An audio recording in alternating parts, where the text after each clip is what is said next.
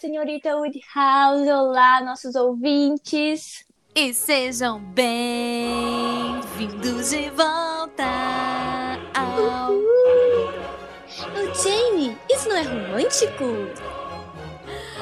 Ai, Oi, gente. quem vai começar a desabafar? Eu começo, eu começo. Eu começo porque, de certa forma, Não tem sido fácil. não tem sido fácil. Tenho uma parcela de culpa no atraso do retorno desse podcast. É, muitas coisas aconteceram, gente.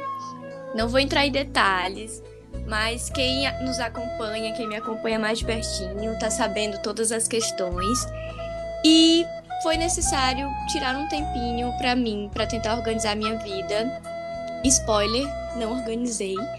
Mas estamos aí, gente. Como que não segue. organizou? Tem autor internacional te chamando de escritor. Eu acho que sua vida já tá Gente, encaminhada. o que foi esse momento que eu tive o prazer de conversar com Emily Henry. E aqui a gente tá no podcast de, de romance, então vamos lá. Se você ainda não leu nenhum dos livros da Emily Henry, ela escreveu vários gêneros, mas ela ficou mais conhecida, pelo menos no nosso mundinho romântico, quando ela passou a escrever comédias românticas. E ela começou com Beach Read e depois ela lançou é, People We Meet on Vacation. E eu li esse livro, que me bateu bastante. Numa sentada. Numa madrugada. Gente, o que foi aquilo? E aí tive o prazer de conversar com Emily Henry nesse final de semana. Foi uma conversa incrível. E a mulher simplesmente me chamou de escritora e disse que é por isso que eu sou escritora, porque eu penso como uma escritora. Desde então, não piso Cecília mais está no um chão. nojo desde Estou um então. nojo. Ela não conversa mais entendeu? comigo, não retorna minhas ligações. Tá, tá assim muito difícil aceitar que eu sou menos do que uma escritora. Brincadeiras à parte, gente. Foi um momento muito legal. Ai, merecidíssimo. Enquanto isso, senhorita Woodhouse não aguenta mais existir nessa terra, mas enfim, crises existenciais à parte, apenas o romance nos salva. E é por isso que a gente voltou com esse podcast, porque a gente tá precisando de super doses de romance pra ajudar a gente a seguir com a vida, porque não está fácil. Não tá fácil. Não está sendo fácil, tá calor demais pra Nossa. completar a situação, entendeu? Eu acho que é a primeira vez que existe uma. é, Gente, eu esqueci a palavra, eu ia dizer umidade, não é umidade. O quê? Uma unanimidade entre as Foi pessoas quase lá. desse... entre as pessoas desse podcast, tanto as que vos falam, como também vocês que nos escutam, de que tá muito calor, né, gente? Deus do céu. Aqui em casa eu tive que escutar minha mãe reclamando do frio e agora eu só olho pra ela com a cara de desapontamento, falando a culpa é sua. É, essa reclamação nunca acontece por aqui, porque não existe frio aqui, mas vamos lá, gente, é assim mesmo. Teresina, um oferecimento de Teresina Piauí. Tá 36 graus, viu, galera? Enquanto grava esse podcast. Ai, meu Deus. E assim, pulando diretamente pro assunto, porque esse começo não teve nada a ver com o tema do nosso primeiro episódio. Não, apenas desabafos e informações inúteis que talvez vocês gostariam de saber ou não. Sim, porque já foi unanimidade no nosso encontrinho. De novo, obrigadas por comparecerem ao nosso encontrinho no final da última temporada. Que assim, não interessa quanto tempo a gente fica aqui falando. Vocês vão escutar a gente, então, obrigada, porque eu, me, me, me retira muito tempo de edição, pensando, será que eu deixo isso? Será que eu corto isso? Não, eu simplesmente falo, deixo, vou cortar as respirações, as pausas, os que. Nossa, gente. Porque eu seguro muito no que é impressionante. Até pra, pra leitura no canal, que caso vocês não saibam, gente, eu abri um canal no YouTube de leitura de livros. Gente, por favor, vão acompanhar esse canal da Ana. Essa ideia é muito incrível. E ouvir a Ana falando, tipo, aqui a gente escuta ela falando, mas no, no canal dela a gente escuta. Assim, a voz de um anjo lendo pra gente primeiro capi primeiros capítulos de livros. E é simplesmente uma das coisas mais incríveis que já me aconteceu. Sério. E uma das coisas mais difíceis que já me aconteceu de editar, porque, caso vocês não estejam sabendo, o nome do canal é Sons em Tinta, e sim, a gente vai aproveitar esse primeiro momento aqui do retorno do podcast para fazer jabá. E além da leitura, na hora que eu vou editar, porque eu tenho que gra me gravar lendo, e depois, na hora que eu vou editar o áudio, eu tenho que inserir os sons de ações que estão acontecendo ao longo da história. Por que, que eu me dei esse desafio? Não sei, brotou da minha cabeça fazer isso e eu tô fazendo. E, gente. E deixou muito incrível. Parece. Você. Assim, a opinião de quem escuta eu me sinto transportada para dentro do universo do livro. Isso é muito mágico. Olha o que Ana faz com a gente, com o talento que ela tem. Por favor, vão seguir Sons em Tinta no YouTube e no Instagram e em todas as redes, porque é, é incrível de verdade. E é muito não é porque engraçado, é minha amiga, não. Porque quando eu, eu estou me gravando lendo, eu não dou nada pelo que está acontecendo, mas quando eu começo a colocar os sons, é que eu fico, gente, está muito legal.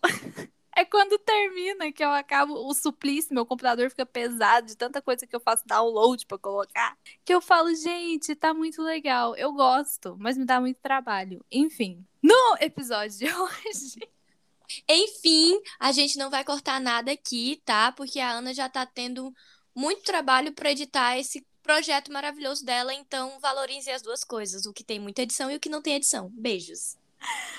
No episódio de hoje, a gente Barbie vai... no Barbie verso, gente. Sim, a gente vai entrar no universo da Barbie. E você pode se perguntar por que Barbie? O que a Barbie tem a ver com romance? Eu só vou dizer que o Ken foi o primeiro paradigma do homem na história. Mentira, gente, é porque é porque porque a gente quis, porque filmes da Barbie são nostálgicos. Porque e... todo mundo que tá aqui ouvindo esse podcast em algum momento já se percebeu assistindo algum filme da Barbie, se não você tem provavelmente cinco anos e ainda vai assistir filmes da Barbie. E todo mundo aqui tem um crush em pelo menos um príncipe da Barbie. Eu tenho um crush no Dominic, eu redescobri essa tour na minha vida, reassistindo os filmes, e, e é isso. É verdade. Agora que paramos para pensar, para refletir, é verdade. Meninas, digam aí pra gente em qual príncipe da Barbie você teve ou tem uma crush. Queremos esse levantamento. Importantíssimo. Então, nós vamos conversar por qual, amiga? Porque assim, é, nesta vida doida que levo, eu confesso que eu não consegui assistir nem metade dos filmes que a gente tinha selecionado, mesmo com esse podcast voltando atrasadíssimo. Porque eu agora me descobri uma senhora de 90 anos que quando eu coloco qualquer coisa para assistir na minha televisão, nos 20 primeiros minutos eu já estou dormindo. e aí eu acordo no meio do negócio, eu não sei mal o que aconteceu, eu não volto, eu só sigo de onde parou.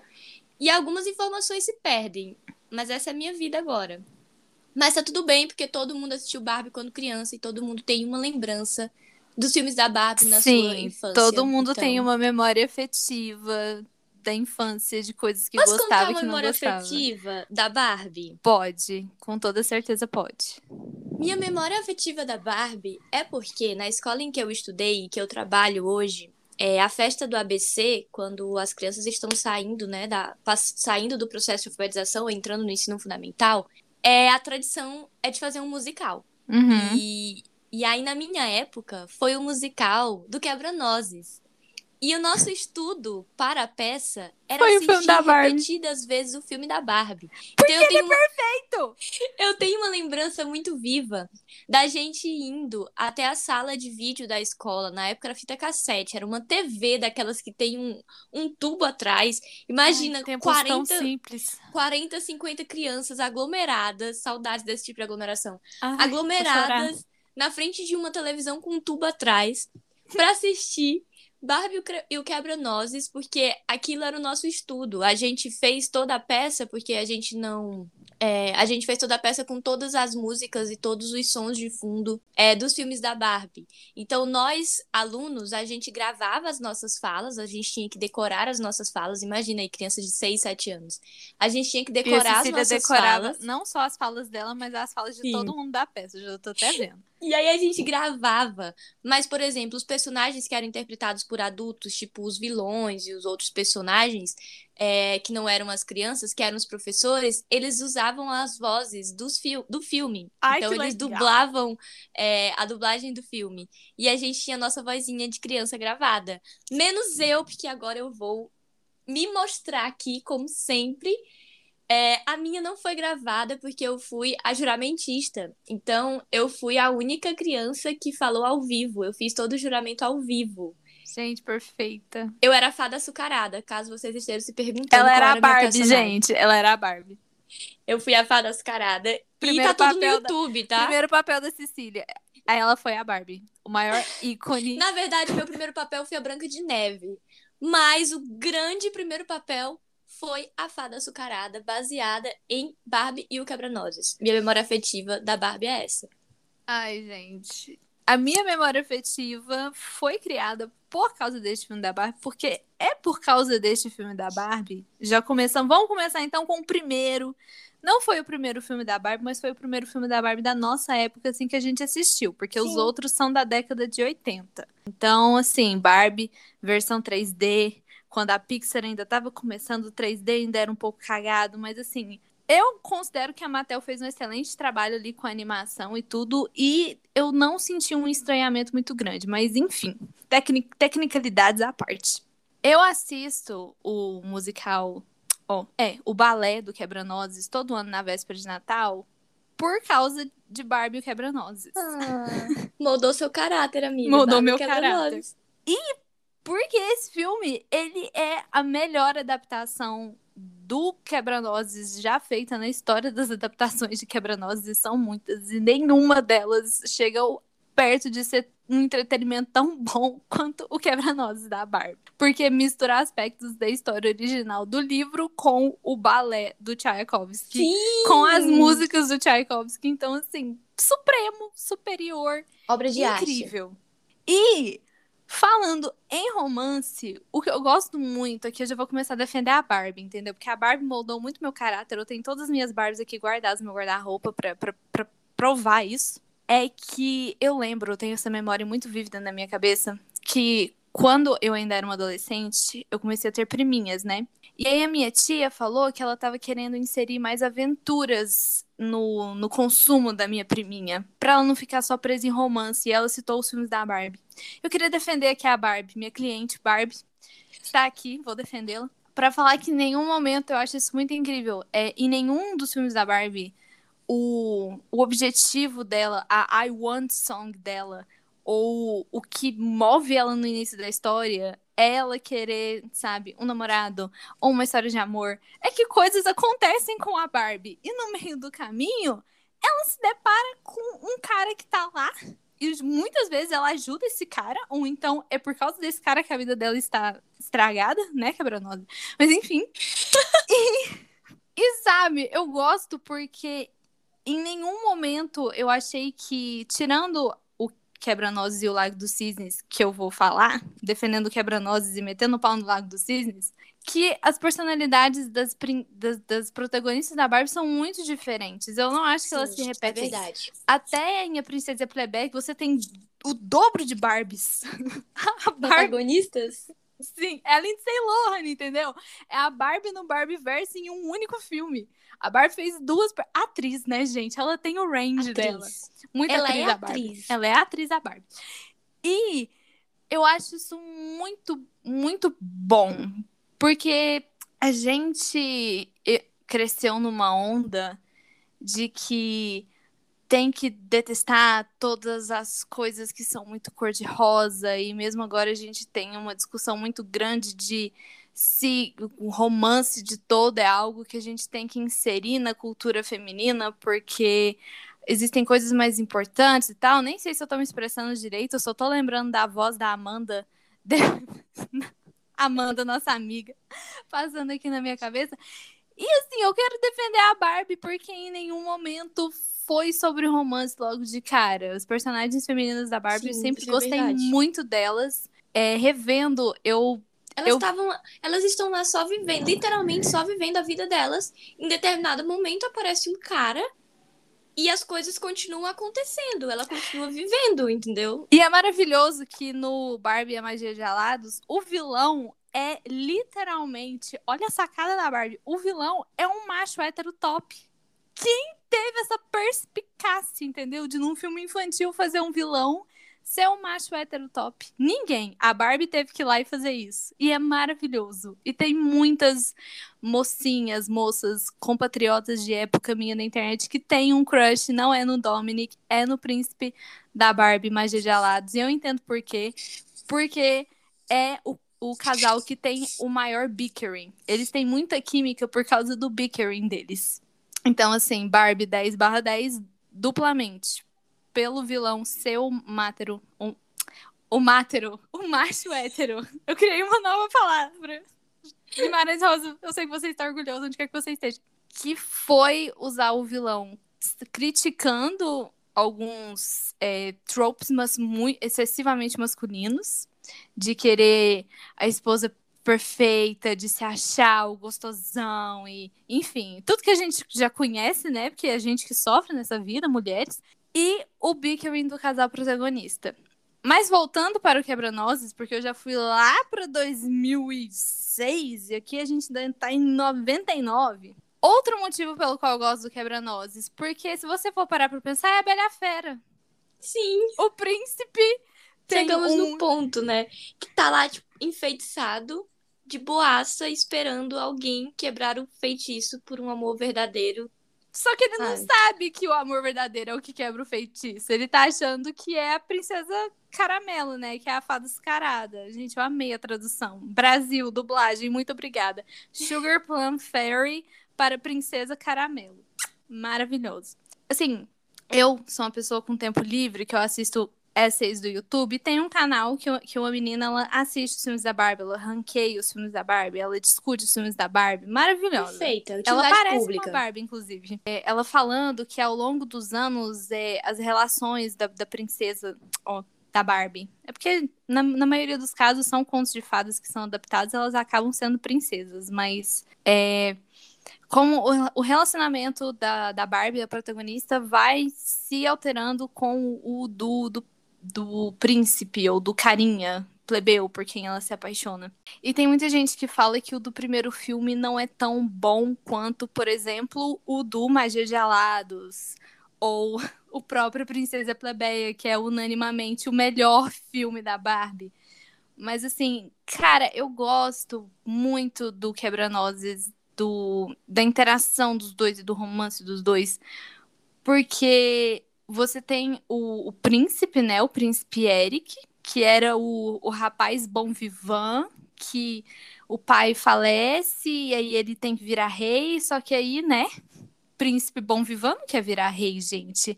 E aí o, o, o rato, deixa eu amo, o rei rato toma o, o, a coroa e o cetro mágico do, do rei, manipula o príncipe, e aí ele meio que decide que agora é ele que vai ser o rei e transforma o príncipe no quebra-nozes e ele praticamente cai no esquecimento das pessoas ou as pessoas acreditam que tudo de ruim que está acontecendo no reinado do rei rato é culpa do príncipe Eric. Então ele ele tá passando por um sabe um decaimento de autoestima e autoconfiança muito grande. E quem tá lá para resolver essas questões para ele é a Barbie maravilhosa, que igual eu falei, a Barbie estava vivendo a vida dela normalmente, uma criança que perdeu os pais muito jovem, foi criada com um avô.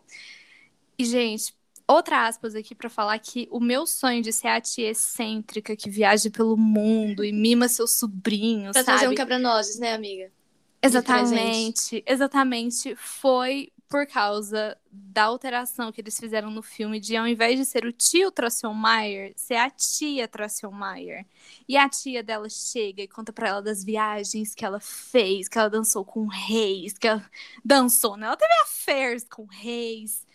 E trazendo os presentes para sobrinha e defendendo ela pro, pro tio avô.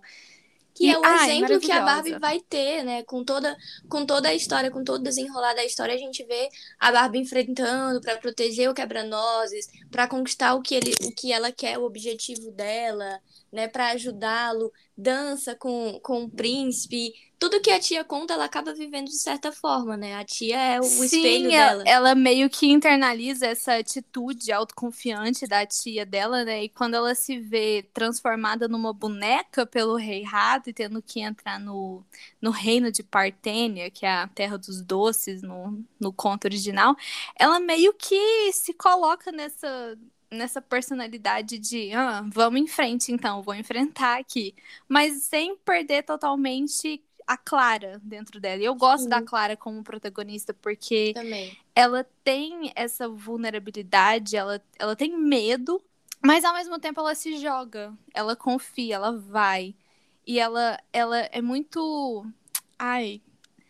Igual eu falei, o, o- ela descobre, ela muito inteligente, muito perspicaz, ela descobre que o quebra-nozes é o, é o príncipe Eric e ela já começa a defendê-lo. Pra ele mesmo, falando que, olha, eu sei que você errou no passado, mas você tá aqui tentando consertar os seus erros, então eu acho que você não é tão ruim assim quanto você pensa. E no final, ela defendendo ele no Rei Rato, quando ele tava praticamente colocando fogo no quebra-nós, gente, eu, eu adoro aquela cena, porque é o clichê, né? Ela defende ele quando ele tá quase morrendo, e aí o Rei Rato vai pra atacar ela, e o, o quebra-nozes, o príncipe Eric vai lá e coloca a espada na frente, defende ela, acabando de morrer, e depois ela salva ele com um beijo de amor O verdadeiro. É romance. Bela Fera, o romance. Deus, o romance. E aí eles dançam o padedê do quebra-nozes. Ai, sério, Quebra-Nós é muito lindo, gente. Sem, sem palavras. É perfeito. Eu gosto muito, porque pode Eu falar acho que... Que, é um dos meus preferidos, porque, assim, os filmes da Barbie, os mais antigos, eles são mais rápidos, eles são mais curtos, Uhum. né? Então a gente não vê esse desenvolvimento do, do romance, né? Da história de Uhum. amor. E no Quebra-Nós a gente consegue ter isso, né? Mais, Porque mais eles palpável. dialogam muito, eles, Sim, eles, eles têm muita interação, a gente vê as coisas acontecendo. Não é como nos outros filmes da Barbie, pra bater o olho, tipo, muito. é, É. a, a, a princesa da ilha é muito rápido, tipo, vou ajudar essa Amiga, a gente moça, não mas- precisa nem ir muito pra frente. O Rapunzel, que é logo em seguida, é bater o olho e é muito bater o olho, sabe? E, e no Quebra-Nós a gente vê as coisas acontecendo, eu gosto muito disso. E eu gosto mais ainda também, desculpa te interromper, porque no final, nos outros filmes da Barbie, sempre que acaba a gente tem um casamento. No Quebra-Nozes, não, ele simplesmente, é, ela acorda, a tia Trosselmaier fala que um amigo do conhecido dela veio jantar, acaba sendo Quebra-Nozes, e fica aquela coisa, será que foi sonho, será que foi real, que eu adoro. E, e aí eles meio que dançam junto, reatam o, o na- igual eu tô falando, é um namoro. Não acaba em casamento. A gente não sabe se eles casaram logo em seguida, se eles tiveram um, noi- noivado longo, se eles tiveram um cortejo longo, mas é um final que, sabe, dá uma abertura pra, tipo assim, ah, eles foram viver um romance deles. Sim, acontece, tudo acontece, tudo entre eles acontece de uma forma muito natural, não é nada instantâneo, não é nada forçado. Eu acho que por isso que é um dos meus preferidos, fora toda a história que eu tenho com esse filme, né? Eu amo. Sim. Amo, amo, amo, amo. E assim, como você falou, é a Bela Fera, que é o meu preferido, então, né, aí a gente faz o paralelo de novo da Bela Fera com Orgulho e Preconceito, e assim a gente fica a tarde inteira falando sobre os paralelos de histórias assim, né? Temos um tipo. E tem- eu tenho outro tipo também, que é o do backstory, né? Que é o que a gente tem em Rapunzel. Que assim, o romance dos protagonistas não é lá muito essas coisas, não. Mas a, o backstory da vilã, da mamãe Gothel nesse filme, que ela. A cara da Ana, meu Deus, Que ela-. Ai, gente, enrolado, sabe?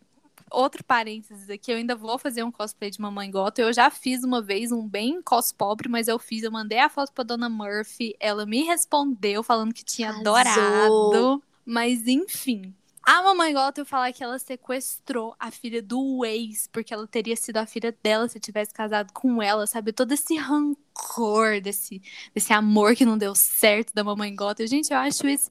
Gente, é um filme pra criança, sabe? E esse negócio de amor mal resolvido, essa essa rusga que fica no coração, né, quando a gente não sabe lidar muito bem com o término de um relacionamento. E toda essa maldade que a Gothel faz na vida tanto do É rancor guardado, né? é rancor. Gente, não guardem rancor, sério. Não façam Que- isso com o coração de vocês. Por causa da Gothel, os dois reinos se dividem, ela causa uma guerra entre dois reis, que no meu entender até então eram amigos, viviam lá de boas. Eu gosto muito desse filme também porque tem uma cena que a Barbie, a Rapunzel, a personagem da Barbie, que é a Barbie, Barbie é atriz, atriz ela, ela vai checar é, a história do, do pincel, né? Porque a escova de cabelo que vira pincel, gente. Barbie Rapunzel andou para que enrolados pudessem é pudesse correr. E é sobre isso. Que ela vai verificar quem tinha feito o pincel e tudo mais. E aí o, o Ferreiro fala que tinha sido o irmão dele, só que tinha anos que ele não viu o irmão dele, sabe? Tem certos momentos nos filmes da Barbie também que eles tocam em assuntos que são, assim, muito, muito reais. Na Princesa Plebeia você vê família sendo é, destituídas e perdendo casa porque estão sem dinheiro, enfim.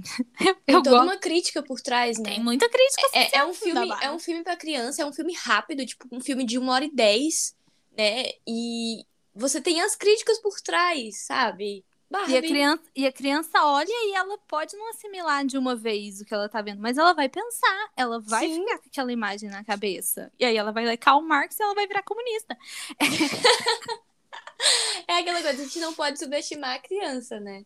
Exatamente. Cecília, psicóloga, fala aqui com toda a propriedade, porque ela gosta de trabalhar com a psicologia infantil, não é mesmo, minha amiga?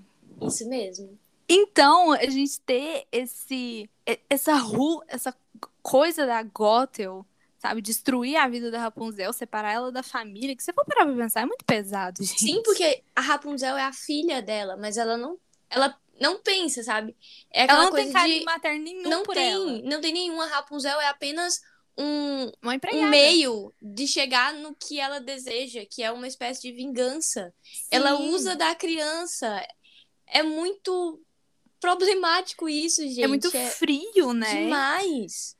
A Gothel, é um ela, infantil, é uma, novamente. ela é uma mulher fria. E, e, é uma mulher fria que ela acha que ela tem direito sobre o, o amor do cara, que até onde eu sei, nunca amou ela, assim. Ele, ela fala que eles eram amigos. Ele fala, né, na cena final do filme, ele fala ela que eles eram aceitou, amigos. Tava na friend zone, né? Tadinha. Não aceitou, coitada. E aí ela fala, amigos, você sabe? Falando, você me amava, você falava que. Não, Gothel, eu nunca amei você. E eu, coitada, gente, desiludida.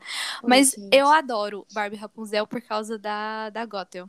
Que, que parece muito também com a mãe da Luciana, né? Na Princesa da Ilha. Porque Nossa, os, gente. Os propósitos, o propósito da Luciana ali, ou da, da mãe da Luciana, que eu esqueci o nome dela agora. É Ariana. Ariana, né? É simplesmente pegar o que ela acredita que deveria ter sido dela. E ela não tá nem aí pra filha dela, pros desejos da filha dela, pro bem-estar da filha dela. Gente, né? a Ariana, ela tem a melhor música de vilão da história dos filmes da Barbie, assim, disparado. Desculpa, Preminger, eu te amo, mas a música da Rainha Ariana, não sei se é porque eu assisti a maioria dos filmes na voz original. Eu sei, eu cometi um crime contra a humanidade, porque você tem que assistir Barbie dublado. Mas a, a, atriz que faz. Gente, eu fico encasquetada que sempre são atores, assim, muito bons e renomados que fazem os vilões da, dos filmes da Barbie. E é sempre o mesmo ator que faz o príncipe e a mesma atriz que faz a, que faz a Barbie. Então é realmente a Barbie no Barbie verso. E o príncipe da Barbie no príncipe verso. É muito legal.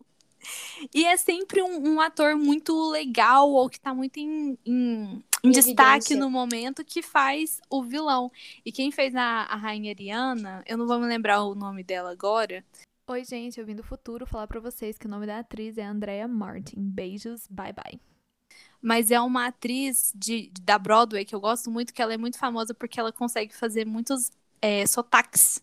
E um dos sotaques Repare dela. bem, é uma atriz da Broadway dublando um filme da Barbie. O poder. O poder. O poder da franquia Barbie.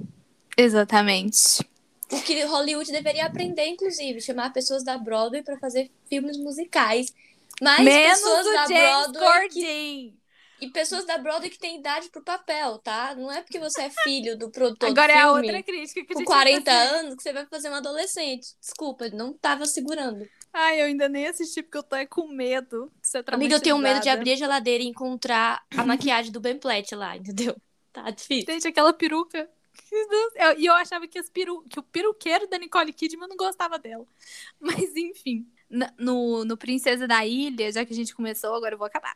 A Rainha Ariana tem o melhor solo de vilão. Eu acho que ela tem uma das melhores motivações também, junto ali com a Gothel, é que, igual a Cecília falou, há muito tempo atrás, o pai do. Não vou lembrar o nome do príncipe agora, gente. São muitos papéis. É o Antônio. O Antônio. Ai, eu adoro esse nome. Inclusive, Eu minha, também. minha amiga deu à luz esses dias e o bebezinho chama Antônio. Bem-vindo, Antônio. O Parabéns, mundo, Antônio. o mundo é uma droga, mas a gente tá aqui pra te ajudar. É. E o pai do Antônio destruiu a família dela. Meio que acho que tomou todas as terras que ele tinha. Deixou ela pobre, né? E eu amo, gente, o despeito da mulher falando que. Com toda razão, porque se a pessoa tira meu dinheiro e me deixa pobre, eu também fico puta das calças. Falando que ela arrumou o rei mais velho que pôde. Lo- Logo eu me casei e enviuvei. Foi uma história tão feliz. Eu me identifiquei. Se Não você, se você é um, um senhor de idade, está ouvindo isso, se você se encaixa nos requisitos, por favor, preencha o formulário no nosso site, tá? A gente está aguardando. Obrigada. Ai, que horror, gente. E, ai, eu gosto tanto porque tem muita gente que fala que os filmes da Barbie, eles são meio que marasmos e são chatinhos, mas eu acho os vilões dos filmes da Barbie tão... Eles entretêm tanto a gente, eles são tão bons personagens, eu gosto tanto. Mas o, o romance no Princesa da Ilha eu acho meio... É, é complicado, né? Porque eu fico com tanta dó da, da Princesa Luciana. Ela é tão cheia de boas É, intenções. era isso que eu ia falar, que na maioria dos filmes da, da, da Barbie, pelo menos esses que a gente selecionou para reassistir, é o outro, a outra ponta do interesse romântico, né? A outra ponta do triângulo, não é alguém que representa, entre aspas, uma ameaça, não existe uma rivalidade. Né? E a Luciana é tão fofa, tão pura, ela só quer viver um amor, sabe? Mas ela Sim. encontra, ela encontra um cara no final. Então eu espero Fica que esteja tudo bem com subentendido. ela. É. Mas, enfim. Amiga, olha, eu posso falar uma coisa Ah, aleatória desse filme? pode. Porque assim, a gente vive a vida, sabe? Mas a psicóloga não sai da gente. E aí eu estava coincidentemente esse final de semana estudando desenvolvimento infantil, que é a minha grande paixão. E aí eu assistindo a Princesa da Ilha, e a menina literalmente foi criada por animais e ela aprendeu a se portar como um ser humano. Isso é impossível. Como? Entendeu? Sim, os especialistas em Barbie criticam isso no filme, que não faz sentido. Não tem sentido nenhum, gente. A garota só anda descalço. Só isso, entendeu? O resto, ela aprendeu tudo. Ela é bípede. Ela é bípede e ela é bilíngue, porque ela fala A a, língua língua, dos entendeu? animais. E a língua dos animais. É sensacional. Eu imagino como foi o laboratório pra Barbie. Ela, enquanto atriz, muito dedicada, tendo que fazer esse laboratório, conversando com os animais, sabe? Ela falou assim, gente, me deixa aqui nessa ilha por um mês. Vamos ver o que que dá. Depois a gente... Eu acho que o, o estilo dela de, de atuação é esse imersivo, Eu acho ela- sabe? Eu acho ela muito método. Eu acho que ela Eu acho, ela, atriz ela é método. método. Ela é atriz método. Eu perdi até a linha do raciocínio agora. voltar. Eu quero só falar da carreira da Barbie agora. Na verdade, esse episódio é para enaltecer a carreira da grande atriz Barbie que nunca ganhou um Oscar. Isso é um absurdo. Vocês estão aí revoltados pela Amy Adams, mas e a Barbie? Uma atriz dessa. Tá, Sabe? tá muito mais tempo no mercado do que Mas eu acho que se, que se a Barbie entrar para uma série da HBO, ela consegue o Oscar dela. Nossa, sim, a gente acredita. Amiga, Seus- retomando. Seus últimos trabalhos não foram tão bons, mas você É. sempre teve o potencial dentro de você, eu É verdade. acredito. A gente vai clamar por justiça. Exatamente. Por você e pela Lindsay Lohan. Amiga, voltando, você tava falando que você acha o romance de A Princesa da Ilha meio assim, solto, e, e, o, e o fato de você gostar da, da Princesa Luciana. Também gosto. Somos todas Princesa Luciana. Eu gosto porque rola identificação, né? Ela é a romântica que lê muitos livros Hum. e criou as expectativas dela em cima dos livros que ela leu. Eu gosto também pelo fato de que o vilão, ele teve, ele tem meio que um centro familiar na vida dele. Eu adoro quando quando vilões são colocados em situações familiares, porque isso nos lembra que você pode ser um vilão se você tiver Cuidado, a sua origem de vilão pode necessário. estar dentro da sua casa. E eu gosto também, no caso do, do Antônio, porque geralmente, né? Eu acho que na maioria dos casos. Não, é. Em todos os casos dos filmes da Barbie, tanto no Lago dos Cisnes, que agora é o primeiro que me vem à mente, quanto na Princesa da Ilha, são os pais do príncipe que estão insistindo que ele, que ele se case. Então, você tá vendo que a pressão social pelo casamento não é só em cima da mulher. E, e, eu, acho, eu acho uma coisa legal do, do Antônio é que ele não é, né, na maioria desses, e não só falando da Barbie, mas nesses filmes de realeza que a gente costuma ver, o príncipe tá muito dividido entre essa coisa de ser rei e as obrigações de rei e viver um amor com uma plebeia. Ele não, ele, ah, não quero, eu quero viajar, entendeu? Eu me apaixonei por essa menininha aqui do mato, quero ficar com ela. tá aqui minha coroa, valeu, falou, entendeu? Ele é muito firme no que ele quer. E eu acho isso bem legal. Um homem decidido, é isso que a gente precisa na nossa vida.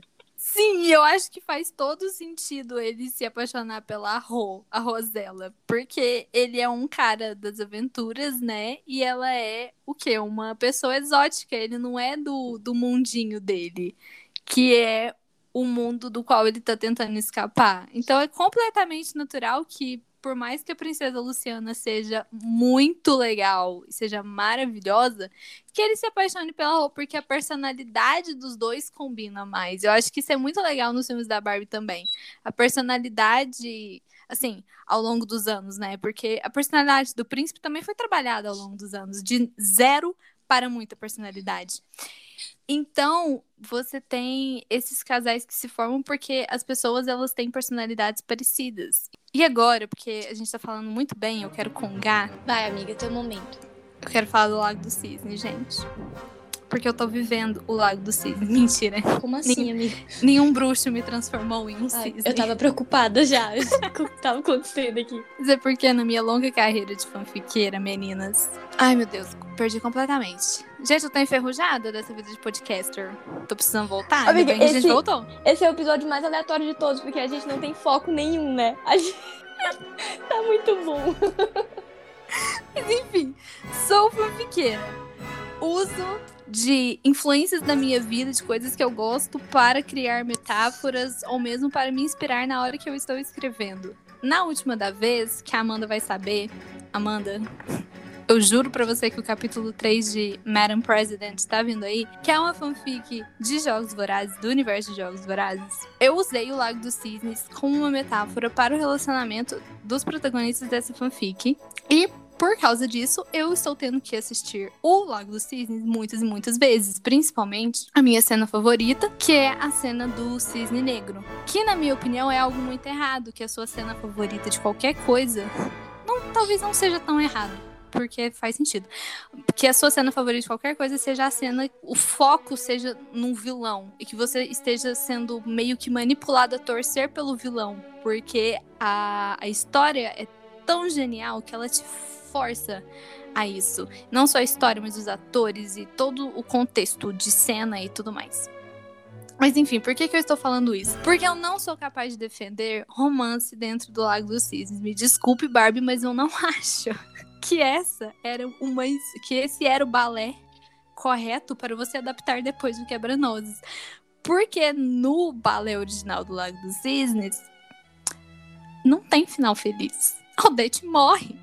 Final. Natalie Portman está aí para nos provar isso. Que o cisne branco morre. E não só o cisne branco morre, mas o príncipe, deliberadamente e com plena consciência de seus atos, eu tô ali assistindo e eu posso confirmar que ele se apaixonou foi pelo Cisne Negro, foi pelo Odile, não foi pela Odette. Porque, Cecília, vamos lá, vamos ver se você concorda comigo. Vamos falar ali, vamos falar no contexto Barbie, não vamos nem pegar muito pro balé original, porque senão a gente vai ficar aqui por horas. Porque, como eu falei, eu tô muito, tô muito imergida nesse universo. O príncipe Daniel, ele conhece a Odette por uma noite. Vá lá, não é tanto tempo assim para ele ter consciência de todos os traços de personalidade dela, mas alguma coisa ele tirou dali. E aí, ele tendo esse conhecimento mais ou menos de como é a Odete, como a Odete funciona, a gente tem a cena do baile, que é a cena do cisne negro. E nesse filme é muito legal porque o feitiço do Rothbard, ele altera só o físico da Odile ele não altera a voz dela, então ela não pode falar. Então eu acho muito interessante o fato de que o Daniel não se toca, o fato de que a Odete não tá falando. E até então ela pode ser tímida, ela pode ser o que for, mas eles conversaram, ela, ela criou uma certa intimidade com ele ao ponto de que eles eles, eles dialogaram, eles tiveram uma conversa, eles se sentiram à vontade ao lado um do outro. E aí, de repente, ela fica muda e ele não repara nada? E ele não acha isso estranho? Ele, ele tá, achando, per... ele tá achando bom que a mulher não tá falando, né? é isso, gente, tá acontecendo. Ele, sabe, ele não percebe que ela tá muito calada, que ela tá, sabe, agindo de uma maneira diferente, que ela não tá. E agora eu vou trazer de novo pro balé, porque. Ai, gente, balé é tão maravilhoso, cara. Eu amo você, balé.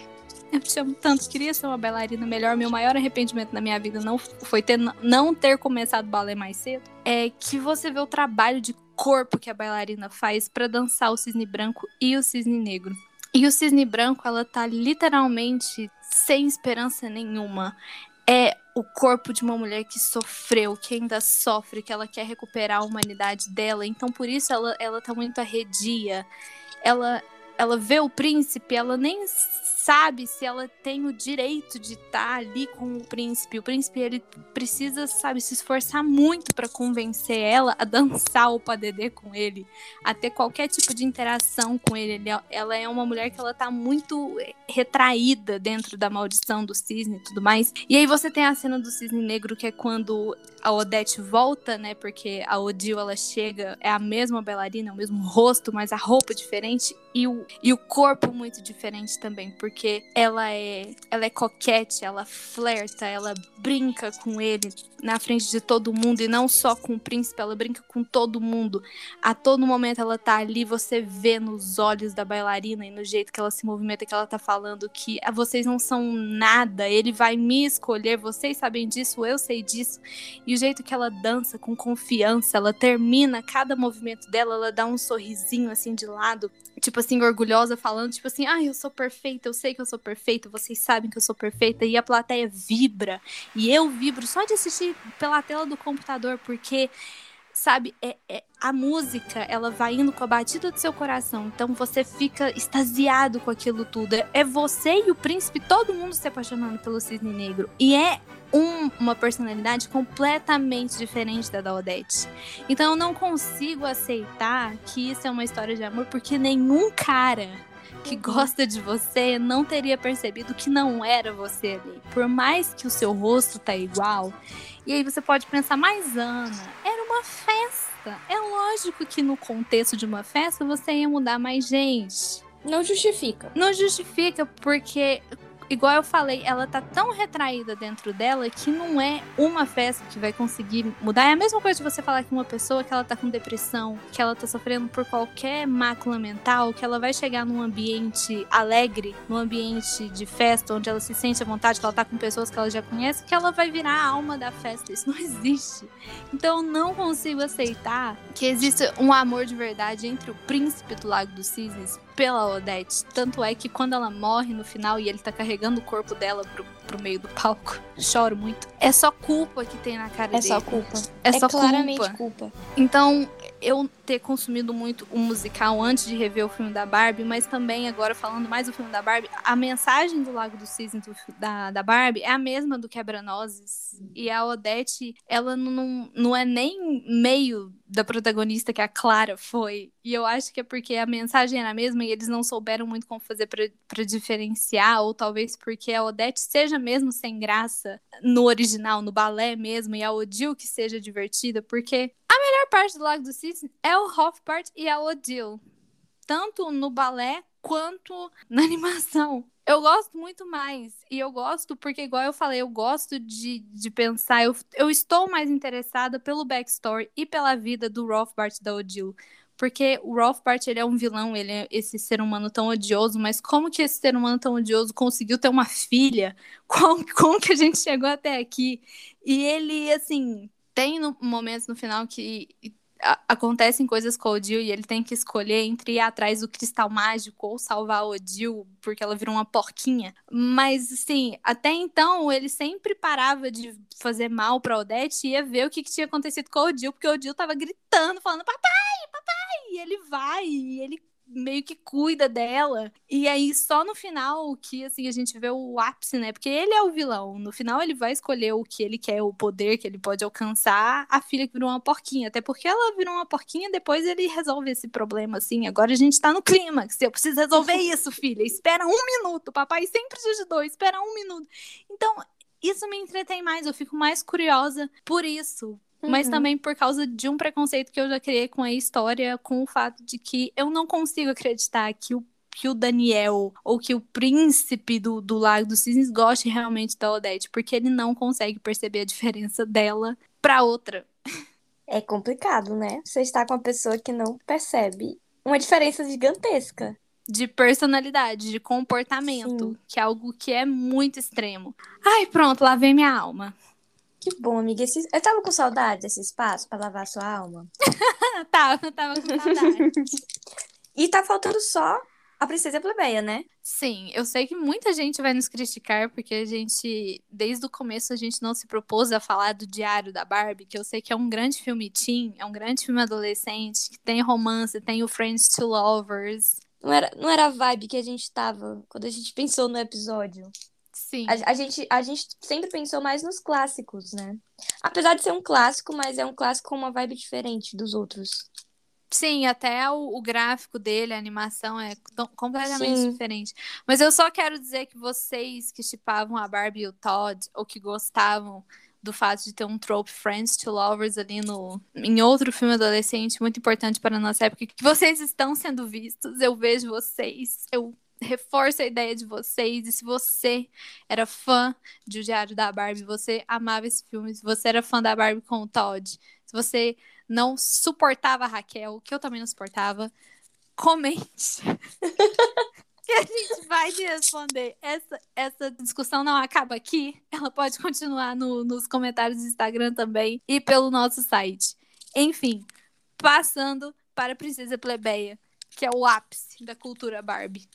Gente, Foi o primeiro princ... musical da Barbie. A Princesa Plebeia, o que é Princesa Plebeia? Todo mundo conhece pelo menos a cena icônica delas cantando a música Princesa Plebeia é o maior, de to... maior que temos. É isto. Eu, eu, eu não respondi porque eu estava aqui bebendo água, mas a música Eu Sou Assim Como Você, inclusive eu e Cecília, a gente dublou a cena. Sim. Era para ela ir ao ar antes ela, da gente estar é. aqui gravando, mas ela ainda vai ao ela ar vai porque esse momento tem ser registrado, porque ficou muito bonitinho. Eu tenho o vídeo aqui, todo dia eu assisto ele para ver o quanto nós somos perfeitas. Por onde a gente começa com Barbie e a Princesa e a Plebeia? Ai, amiga, não sei. Eu tô com minhas anotações aqui. Eu amo que em A Princesa e a Plebeia a gente tem um Friends to Lovers, né? Todo mundo sabe que eu amo. Esse, gente, sim. Esse clichê, essa trope de Friends to Lovers. E eu amo porque é tão fofo, sabe? É tão sincero. Porque o Julian conhece todos os detalhes dela. Sim, Cada cara. pequeno detalhezinho Sim. dela. E, e eu... o, que, o que é um Friends to Lovers se não os pequenos detalhes? E eu sabe, amo. eu acho que assim, tem, tem. Eu, por exemplo, eu foco muito na Erika e no Dominic, mas é muito porque o desenvolvimento deles a gente acompanha, mas às vezes Sim. muitas pessoas esquecem ou mesmo sub subestimam o Julian com a Annelise, porque eles têm menos tempo de, de cena, na minha opinião. É olhando é verdade. assim. Eles Tem têm mesmo. menos tempo, menos tempo de cena juntos. E eu vejo muito, muita gente falando que a química deles é menor por causa disso. E tem até aquela, aquele meme. Gente, eu amo os memes. Da cena na mina, quando ela mostra a, uhum. a pedra pra ele. Sim. que ele é simples por fora, mas um tesouro por dentro. E aí o meme fala: Barbie, você está me chamando de feio. Eu acho maravilhoso. Mas é porque, assim, a gente esquece que o desenvolvimento deles já, já tá aconteceu. na história. Tá Exato. na história. E, e assim, e o Julian tem uma personalidade muito mais tímida, ele é mais reservado por conta da posição em que ele se encontra. Ele é apaixonado por uma princesa, ele é um empregado dela. E né? eu Embora... acho muito legal que, assim, é, ele é um acadêmico, né? Ele é o tutor dela, o professor dela. E ela também, ela é muito das letras, né? Ela é muito acadêmica também. Na música original, é, porque na dublagem fica. Só queria estar em qualquer lugar onde eu pudesse ler. Então você entende que ela gosta muito de ler, que ela gosta muito de original. Ela fala que ela queria estar com um livro de ciências, então é mais específico, que ela, que ela gosta de, de estudar sobre ciências e tudo mais. Então, assim, os dois são muito acadêmicos. Então eu acho que é uma coisa. E é aquela que é... coisa que, que você já falou, né? Como eles são parecidos. A ideia de que a, os filmes da Barbie vendem de que é, é interessante você procurar alguém que se pareça com você, que tenha gostos parecidos, né? E é muito isso, porque a, o Dominic e a, a Erika também tem isso, eles também têm as coisas em comuns deles, né? Sim, e... eles são, são mais... Sim! Você adora disfarces, né? E ela se disfarçou o filme inteiro. E ele é muito da música e ela é cantora do dueto deles no piano. Tudo pra mim é lindo, né? Ai, gente. Não, sério, eu preciso da plateia é, é ouro. É muito precioso. Eles tiveram o que a Annelise e o Julinho não tiveram, que foi uma música inteira só para eles, entendeu? Sim. Eu acho que foi injusto isso daí, mas enfim. Eu também acho, eu quero justiça pro meu Friends to Lovers, entendeu? Porque eles já vêm com toda uma bagagem, eles se conhecem muito, eles só precisam se estar bem perto que eu adoro outro a música que ele tá falando pra Erika o que é ser uma princesa, e de repente na música ele para pra enaltecer a Annelise e fala dela, nos faz sonhar, não importa onde Detalhes. for. E aí, e aí a Erika tá olhando, ela tá. Hum, eu adoro! a Erika percebe que o Julian tem um crush na Annelise, gente. Rainha perspicaz. Sim, ah, e ele. Ah, eu, eu, eu amo tudo também. Até os gatos têm um romance. Até os gatos vivem um romance nesse filme, sabe? Justiça Gente, romântica minha, minha... para todos. Tudo nesse filme é maravilhoso. Todo mundo tem sua história de, de amor, entendeu? Tem romance para todos, é justo. Até os pets vivem sua história de amor. E é, é muito lindo, Elai. Eu sou apaixonada. Precisa plateia tudo. Eu gosto que, igual você falou, eu gosto que o, que o Julian, ele tem esse todo esse conhecimento, mas ela nunca perfuma, perfuma as cartas com lilás, é só com rosa. E eu gosto que o Dominic também, eu gosto o quanto os nossos rapazes conhecem suas garotas. Eu Sim. gosto que no final, quando a Erika decide que ela quer ir embora, o Dominic fala para ela levar o anel, e aí ela fala sem promessas. Eu nunca entendi isso é, quando eu era criança, mas é tipo assim, a gente não tá se comprometendo a nada, né? Meio que deixando em aberto, e se ela se apaixonar por outra pessoa na estrada, tudo bem, ela não tá traindo ele, ela não tá fazendo nada de errado. E ele fala, eu vou correr esse risco e tudo mais. Eu acho tão, tão perfeito. E aí Deixa ela aí, volta. porque se for dele, ela volta, sabe? E aí, quando ah, ela tá gente. voltando com a música Começar de novo é só. Ai, gente. E ele tá lá cuidando do cavalo, e ela chega com um cavalo. E eles dão as mãozinhas. Ai, romance, gente, romance, meu Deus. É isso, eu acho que assim, é, se for pra gente falar de Barbie, romance, a princesa e a plebeia, porque nesse aspecto ele nos oferece muito, né?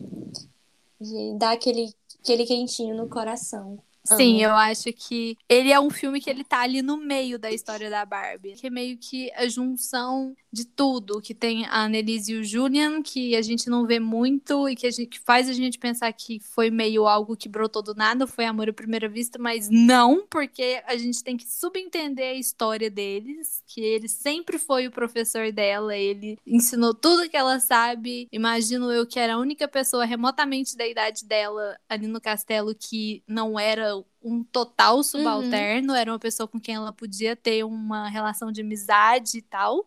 E que ela admirava também. E que ela né? admirava também. O professor, o tutor, né? Uhum. E a gente tem a Erika e o Dominic, que é o clichêzão. É, vamos Sim. inserir aqui o clichêzão de comédia romântica aqui. E deu super certo. Eu amo também, quase estava esquecendo desse detalhe, que quando eles estão andando pelos, pelas propriedades do castelo, ele pega uma rosa para ela e Todas as Sim. rosas são cor de rosa. Ele pega a única azul e dá pra ela. Romance. Então, amiga, qual é o veredito da grande carreira da grande atriz Barbie? Igual eu falei, a Barbie ela tem uma carreira muito consistente, ela sempre entregou muita versatilidade nos seus papéis, ela tem range, entendeu? Mas nos últimos filmes eu acho que por eles saírem um pouco dessa questão de contos de fadas, acho que deu uma decaída, mas eu acho que até ali mais ou menos Barbie Três Mosqueteiras. Eu acho que a Barbie ela nunca dá errado quando ela ela adapta grandes livros, né? Princesa Plebeia foi o Príncipe Plebeu do Mark Twain. Uhum. Então, eu gosto muito, acho que até ali mais ou menos Barbie Princesa e Popstar também acho legal, mas aí eu já acho que também foi um reboot de Princesa Plebeia, eles tentaram recriar o sucesso de antes. Vou deixar aí no ar essa.